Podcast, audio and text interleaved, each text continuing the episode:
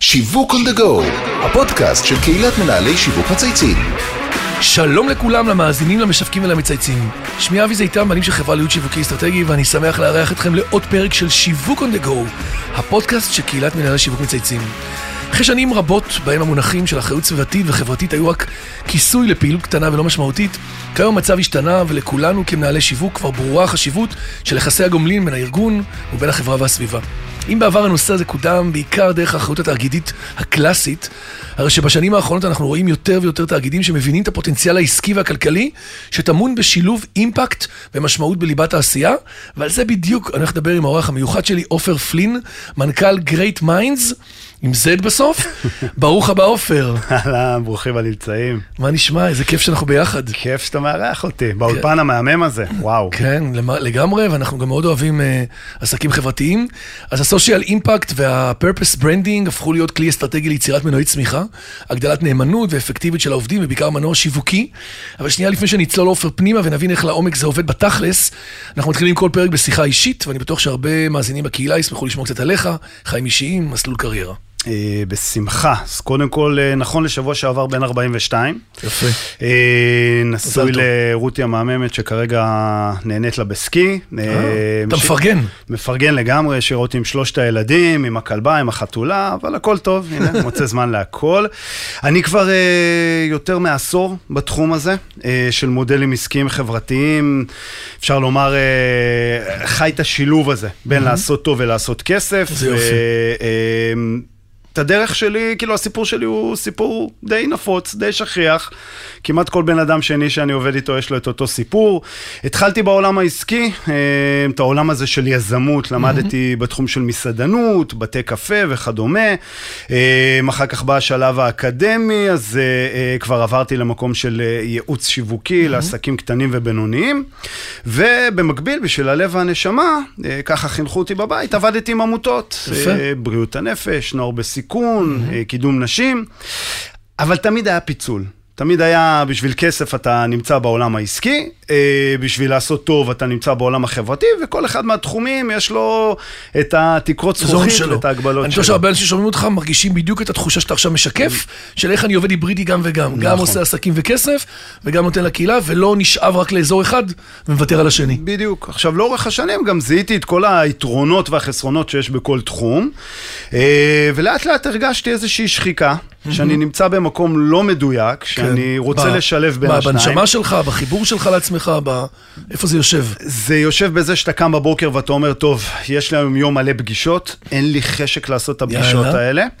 ומצד שני, וואו, אני מתרגש לקראת הפרויקט החברתי הזה, אבל תכלס, יש לי רק שעה בשבוע לתת שם. כי יש... אז זה לא זה ולא זה. זה לא מרגש פה ולא מספיק לייצר אימפקט בצד השני. מה היה הצעד הראשון שבעצם התחלת ממנו לזוז? התחלתי לקרוא, להבין שיש תחום כזה שנקרא תחום עסקי חברתי, הוא נמצא ככה רחוק בחול, ווואלה, אפשר לשלב בין הדברים. לגמרי. והצעד הבא היה באמת למצוא את ההזדמנות בארץ, קרא לזה קרמה, גורל, אבל מצאתי את עצמי בבית הספר לעסקים חברתיים, אחד מהגופים הראשונים בכלל בארץ שהתחיל לדבר את השפה הזו. איפה זה? היום אני מסתכל על זה, בית הספר לעסקים חברתיים שהיה פה בתל אביב, הוא היה קרקע פוריה לכמה מהיזמים המרשימים שפועלים היום בארץ, כמו אירד אייכלר ועומרי בורל וניר גורדון, שכל אחד לקח את זה לכיוון שלו. אני לאחר מכן המשכתי ביחד עם ניר גורדון, הקמנו את מרכז אסקו, היינו בין הגופים הראשונים בארץ שממש הפעילו את האקסלרטורים והאבים ואינקובייטורס ל... מודלים עסקיים חברתיים, התחלנו לעבוד עם כל העולם ואחותו. תאגידים, משרדי ממשלה, עמותות, היה גם הייפ כזה, צ'ארס, נכון? היה כאילו שזה... זה היה די בהתחלה, לא ידעו כל כך מה זו החיה הזו, היו את המשוגעים לדבר, ובעיקר אנחנו דפקנו על דלתות וחיטטנו רגליים, מה שנקרא. לפני בערך 5-6 שנים, כבר התחום הזה התחיל להיות במיינסטרים, אז גם הקמתי את Great Minds, הארגון שלי היום, ביחד עם השותפה שלי עד לא מזמן, רוני פייבלוביץ', ובאמת התחלנו... ומשם התחלתם לעוף כבר, ישראלים, בינלאומיים, גופים. בארץ, בחול, אוגנדה, בריטניה, ארצות הברית. אז בואו באמת נעשה רגע סקרינינג, אתה יודע, לטובת מי שלא מכיר, תספר לנו, קודם כל עוד משהו קטן עליך מעניין, יש לך איזה פיקנטריה, אנחנו אוהבים תמיד להכניס איזה פרט כזה מעניין. אני אשבור רגע את התדמית המקצועית, ואני אספר שלראות איתי משחקים של נבחרת איטליה זה חוויה. אני חולה על נבחרת איטליה, זה משהו, וזה ברמה של אמונות. מהמדים, הבגדים, הכל, כאילו נכנס לזה עולן. לגמרי, ממש ככה. אז אני בטוח שהרבה מאזינים לא מכירים את Great Minds, שהקמת לפני 5 שנים, ולטובת מי שגם קצת מכיר ולא מכיר, תספר על המיזם, על הפעילות שלו והחזון שבעצם היה בפרפס שלך. אני חושב שגרייט מיינד זה תולדה של העשייה בעשור האחרון, ובעיקר חשיבה אסטרטגית נכונה. כל הזמן להסתכל מה השני צעדים הבאים בתור. בהתחלה זה היה סביב, אוקיי, המודל הזה נכנס לארץ, נעבוד עם יזמים פרטיים, נעבוד עם ארגונים שהם הפשלים. ולפני 6 שנים זיהיתי שככל שהתחום ייכנס יותר למיינסטרים, תהיה דרישה מאוד מאוד ספציפית, וזה לאנשי מקצוע בתחום. וואלה. זאת אומרת, אין פה בעצם, זה כמו בעולם שאנחנו מתמודדים היום בדיגיטל, בשיווק שחסרים אנשים, כל העולם של הטלנט מנג'ר והאמפלואי לא קיים. משם הבנת בעצם, זה היה כאילו הנקודה הראשונה. אני חושב שזה מתחיל בקודקודים, שאומרים אנחנו מבינים את המשמעות עבור הארגון, אנחנו מבינים כן. איך זה יכול להועיל לנו. אבל? אנחנו... כן, רואים את הערך. ואין לי את האנשי מקצוע בתוך וואלה. הארגון שיודעים לחשוב ולדבר ולפתח כאלה דברים. יפה, שזה הבסיס. ושם זיהינו באמת את ההזדמנות, שם, ואז פיתחתי ממש מתודולוגיה, פיתחנו מתודולוגיה, איך להכשיר את האנשי מקצוע האלו. אז הארגון מה עושה בעצם? אנחנו עובדים בכל השלבים, מהמקום של לזהות ולדייק אסטרטגיה, שגם המטרה שלה לזהות את הצרכים המקצועיים או העסקיים של הארגון, וגם ממש למקד מה המטרות החברתיות או הסביבתיות שהארגון רוצה להשיג, ולממש אותם. לממש אותם, אבל בצורה מאוד מאוד מיוחדת, שאנחנו בתוך תהליך המימוש, אנחנו מכשירים את הצוות הפנים ארגוני, יש פה בנפיט כפול. הבנתי. אנחנו עוד שנייה ניגע גם בדוגמאות ונעשה את זה משהו יותר קונקרטי. אז כאן הוא פתיח שהאחריות חברתית והסביבתית, ה-purpose branding נתפס במשך שנים כ-nice to have, ובאמת רק בשנים האחרונות אנחנו רואים שיש לו באמת מבנה של ערך עסקי יותר. נכון. תשתף אותנו בנתונים שמחזקים את התפיסה הזאת, וגם על הערך שאתם בגריט מיינדס מביאים ללקוחות שלכם במגזר העסקי. איך זה? תן לי קצת דאטה. כולנו כבר יודעים ששוק התעסוקה השתנה, שדור המילניאס ודור הזי הביאו פה משהו שאנחנו לא מכירים. הייטקס. הייטקס. וכבר מבינים שאנחנו לא קמים בבוקר בשביל תלוש משכורת או הטייטל. צריכה להיות פה משהו, משמעות שהיא מעבר, וזה בדיוק הנושא של purpose לארגונים. העניין הוא שזה גם מאוד כלכלי. זה בא לידי ביטוי גם בתוך הארגון, בנושאים של למשל מיתוג מעסיק והמשמעות הארגונית, אבל זה בא גם כלפי חוץ, כלומר הגדלת היקפי השיווק, הנאמנות לקוחות, הווירליות שעולה. סתם כדי לסבר את האוזן, יש היום מחקרים שמראים שארגון עם פרפס מקצועי שמייצר פרויקטים ושירותים ומוצרים שמשלבים אימפקט חברתי, היום מגדיל את המחירות שלו ב-20%.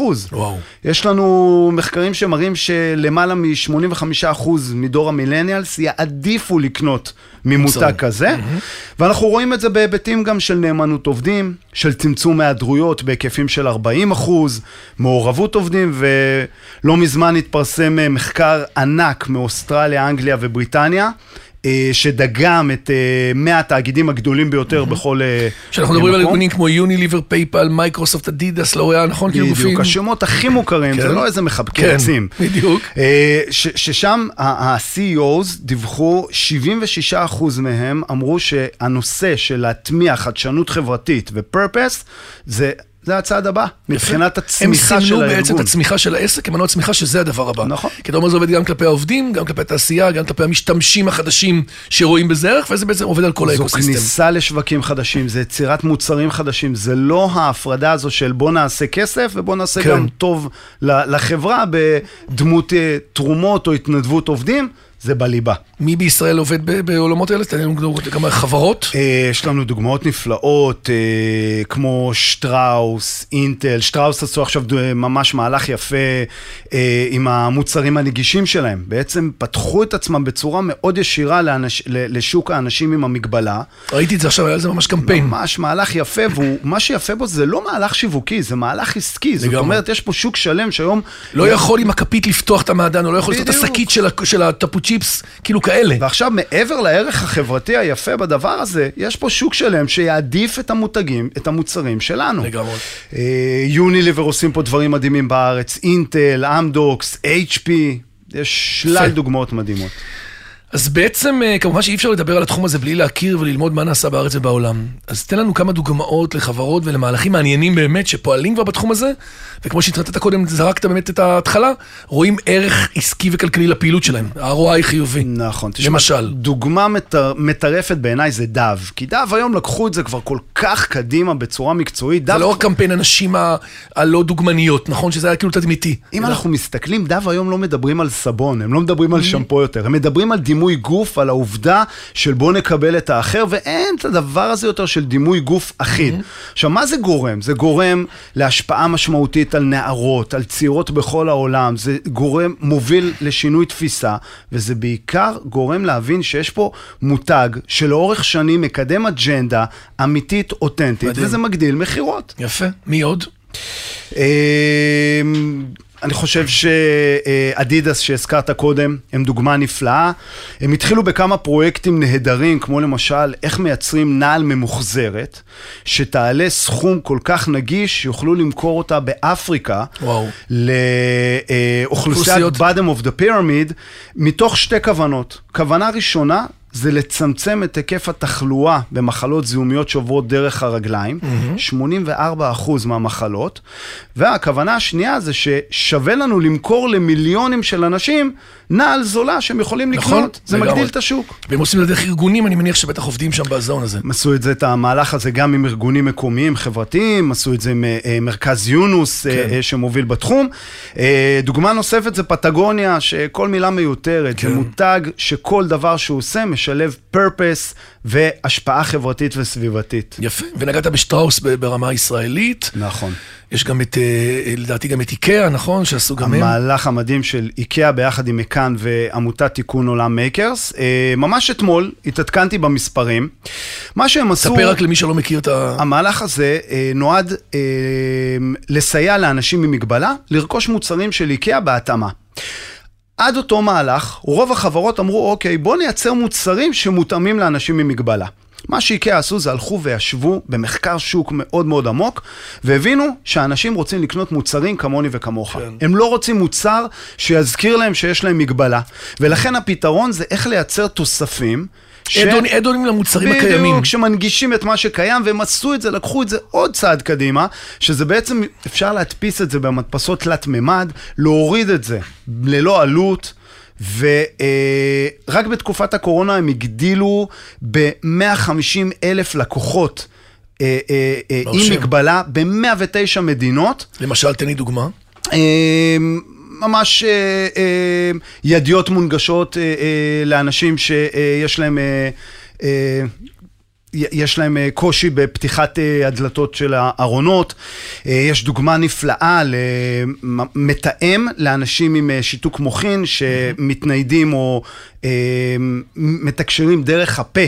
אז מתאם שאפשר להניח עליו מכחול, ואז אפשר לקנות שולחן של איקאה, ולהדפיס את המתאם הזה. יפה. אז נחזור רגע אליכם. אתם פועלים בתחום שהוא באמת פחות מוכר ופחות מבוקש מצד חברות ועסקים.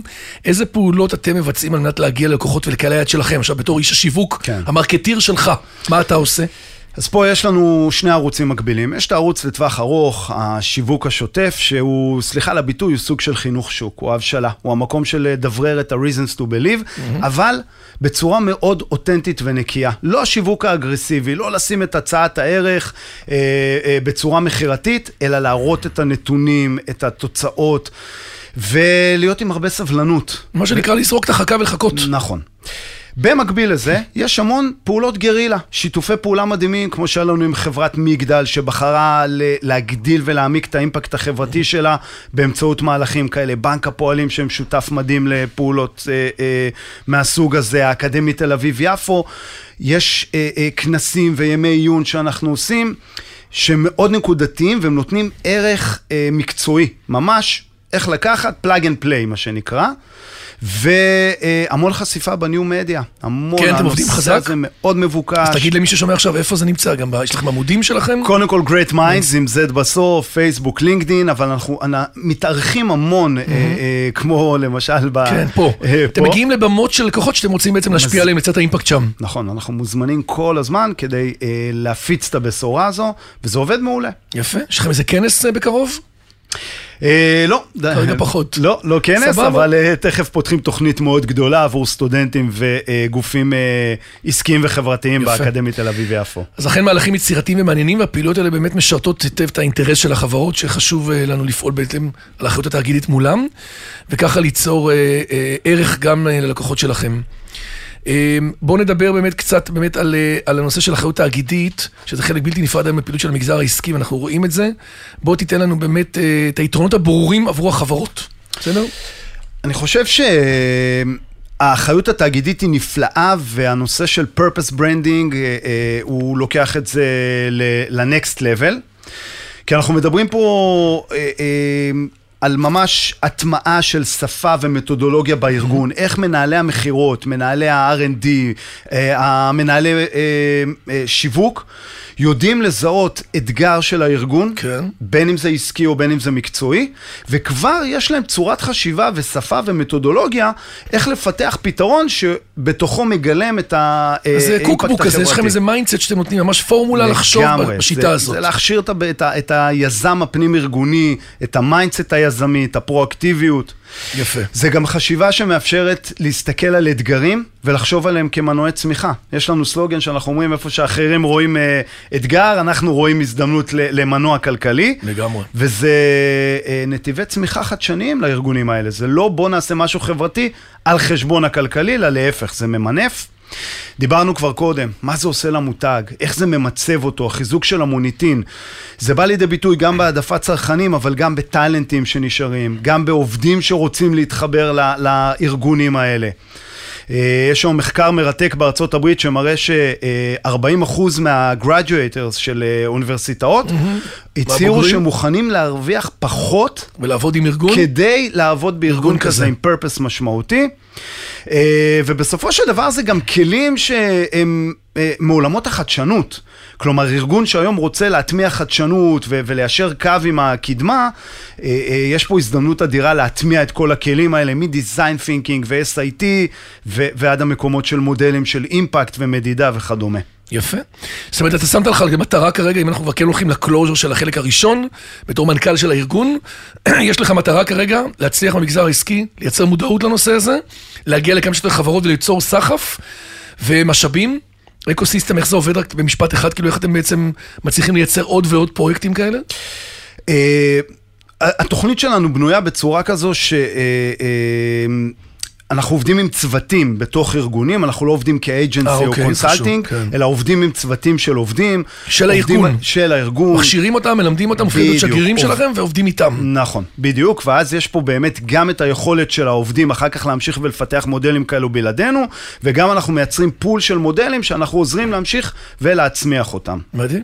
אז מי ששומע אותנו עכשיו, מאוד מעניין לכל מי שרוצה להיכנס לעולם הזה. וחשוב לי לומר, יש שם אקוסיסטם עם משקיעים, עם קרנות, כל הנושא של ה-ESG וההשקעות אימפקט, יש כל כך הרבה כסף חדש שמחפש את זה, מעבר לבנפיץ שאמרתי קודם. אז תרשה לי עכשיו לקחת אותך, עופר, לכיוון אחר, אנחנו קצת, יש לנו כמה סדרת שאלות קבועות בפודקאסט, דיברנו על הצלחות, אנחנו אוהבים בפודקאסט לדבר גם על דברים שפחות הצליחו, תובנות שיש, מהלכים שניסינו בעבר, שניסית, יש דברים שאתה יכול לשתף את המאזינים שלמדת מהם, או, אתה יודע, איך בעצם מתמודדים עם כישלון? קודם כל, אני מחקתי את המילה כישלון מהלקסיקון. יש בזה משהו מאוד עוצר. כבד. יש לא להצליח. כן. אנחנו מנסים, עושים פעולות, זה העולם היזמי. אני, יום שאני לא סימנתי לעצמי שלא הצלחתי במשהו, זה יום מפוספס. כי זה אומר שלא למדתי. אני נוטה לא להצליח על בסיס יומי, וזה גם מה שאנחנו מעבירים הלאה. ככל שתנסה, אתה לא תצליח, אבל החוכמה זה לנתח וללמוד מזה, ואני עושה את זה על בסיס קבוע עם הצוות שלי. ללמד, עשינו מהלכים שיווקיים שלא הצליחו, בוא ננתח ונבין, ניסינו איזשהו מסר, איזשהו מודל שלא הצליח, מצוין, בוא נלמד כדי שנשתפר, מאוד אג'ייל. בקיצור, אתה רואה בזה סוג אפילו של איזון, שיוצר לך בעצם התקדמות והתפתחות. נכון, ובהקשר הזה של איזון, גם מאוד מאוד חשוב להקשיב לאיזון הפנימי, לגוף, מה האינטואיציה והגוף אומרים לך, ובאמת קל מאוד להיסחף אחרי העשייה, אנחנו מקדשים את היזם הזה שלא ישן בלילה, אבל בסופו של דבר אנחנו רוצים לשמור על בלנס, זה גם משהו שאנחנו מאוד מנחילים ומעבירים, להקשיב לגוף, לעבוד נכון, ללמוד מהצלחות, אבל לייצר את האיזון הזה. יפה, הגענו לאחת השאלות המעניינות שאנחנו מפנים לכל אורח שמגיע לתוכנית, בפינה הזאת אנחנו מציעים לכל אורח לבחור איזה מותג מייצג אותו באופן הטוב ביותר, ולמה? מאוד יהיה מעניין לשמוע אותך פה בשיחה. אני בצניעות נתלה באילנות גבוהים, יש פה שני מותגים, אני אקרא לזה שני גורואים. הראשון זה סיימון סינק, שהכניס את כל העניין של ה-Y, start with Y, בטח אני לא צריך, אבל כשהופכים את זה למתודולוגיית עבודה, it makes sense, זה הופך להיות כלי, ה-start with Y, וזה גם שזור בשיטת העבודה שלנו. המותג השני זה מרכזי יונוס, יונוס סנטר, על שם... לא על שם, אלא שהוא כמו על ידי פרופסור מוחמד יונוס, הוא נחשב לאבי המודל העסקי חברתי, הוא הביא לעולם את בנק רמין והמיקרו-פייננס, והיום הוא עובד עם תאגידים בכל העולם על פרויקטים מטורפים, שעוסקים בפיתוח פתרונות לנושא של רעב ומחלות ותעסוקה, ועובד עם כל מיני מותגים כאלה זניחים, כמו דנונה, מייקרוסופט, נייק, כן, כאלה. יפה. ולפני שניפרד, יש לנו תמיד אפשרות, אנחנו מאפשרים לבחור מנהל שיווק או דמות שאתה חושב שיכולה להיות מעניינת גם לרעיונות כאן בפודקאסטים, בטח יש לך כאלה. אני אקח כאלה מהעולמות שלי, אבל כאלה שמראים כמה פוטנציאל כספי טמון שם. אז הראשון זה יובל סאמת מרייזאפ, שהיום בכל רגע... תקשיב, רואים אותם עכשיו? בכל מקום. ממש, השקעה במיליונים. נכון. הוא מעניין מאוד. מדהים. אתה מכיר אותו? מכיר באופן אישי. יאללה, אז תחבר ונעשה, נזמין אותו. בשמחה. השני זה חן רביב ממנדי. למנדי יש מחלקת אימפקט, רבותיי, זה משהו, כדאי ללמוד את זה. מחלקת אימפקט בארגון, כחלק מהמבנה ארגוני? לחלוטין. שמה הם עושים ביום יום? מטרתה לפתח פתרונות טכנולוגיים שמבוססים על הידע והיכולות של מנדי, לאתגרים חברתיים, בדגש על פתרונות עבור המגזר החברתי, לעבוד עם עמותות, ארגונים חברתיים, לפתח להם פתרונות מותאמים כדי לייצר אימפקט, ואני אוסיף עוד אחד, אידן אייכלר, חבר, איש יקר, אח, Circles, תעקבו, כדאי מאוד, יוניקורן הבא. באמת? בתחום של איך למגר את תופעת האבל העולמית. שווה לראות, זה ביזנס לגמרי, עם אימפקט מדהים. מדהים. כדאי. עופר פלין, Great Minds, it was a pleasure. באמת מאוד מעניין, ואני מתלהב מהפשן שלך, ומהלקום בבוקר, אתה נראה לי עכשיו לגמרי, כבר אין פתיג, מה שנקרא, כמו שהרגשת קודם, מצאת לך את המקום שלך בעולם, אתה יודע, את הייעוד. אני בפרפס שלי. בפרפס שלך, מאחל לכולנו לעשות את זה, וכל מי ששומע אותנו עכשיו, באמת הזדמנות מצוינת להזמין את עופר, לשתף אותו, להכניס את הפנים על הארגון, לתת לו אפשרות באמת לפעול בתוככם, גם להתחבר לפן העסקי, זה כבר לא כמו שאתה אומר, זה לא הגרינקטינג של פעם, של הגרינווש, שהיינו עושים את זה רק בשביל להראות שעשינו וי, אלא באמת ערך אמיתי שיוצר מלמעלה, ועד הפרודקט והפעילות העסקית. אז עד כאן שיווק on the go להיום, אני רוצה להגיד תודה לכל מי ששתתף והוביל את הפרויקט שלנו, לאמיר שניידר, לירן פורמה וטל ספיבק מצייצים, דרור גנות מאדיו ספוטיפיי, ואיתי סוויסה שמערכת אותנו באולפני ביזי. מאחל לכולכם להמשיך לציית שיווק, שיהיה לנו שבוע של רעיונות נהדרים, שיווק אפקטיבי, ושיהיה לך המון המון בהצלחה. תודה רבה. בכיף. ביי ביי.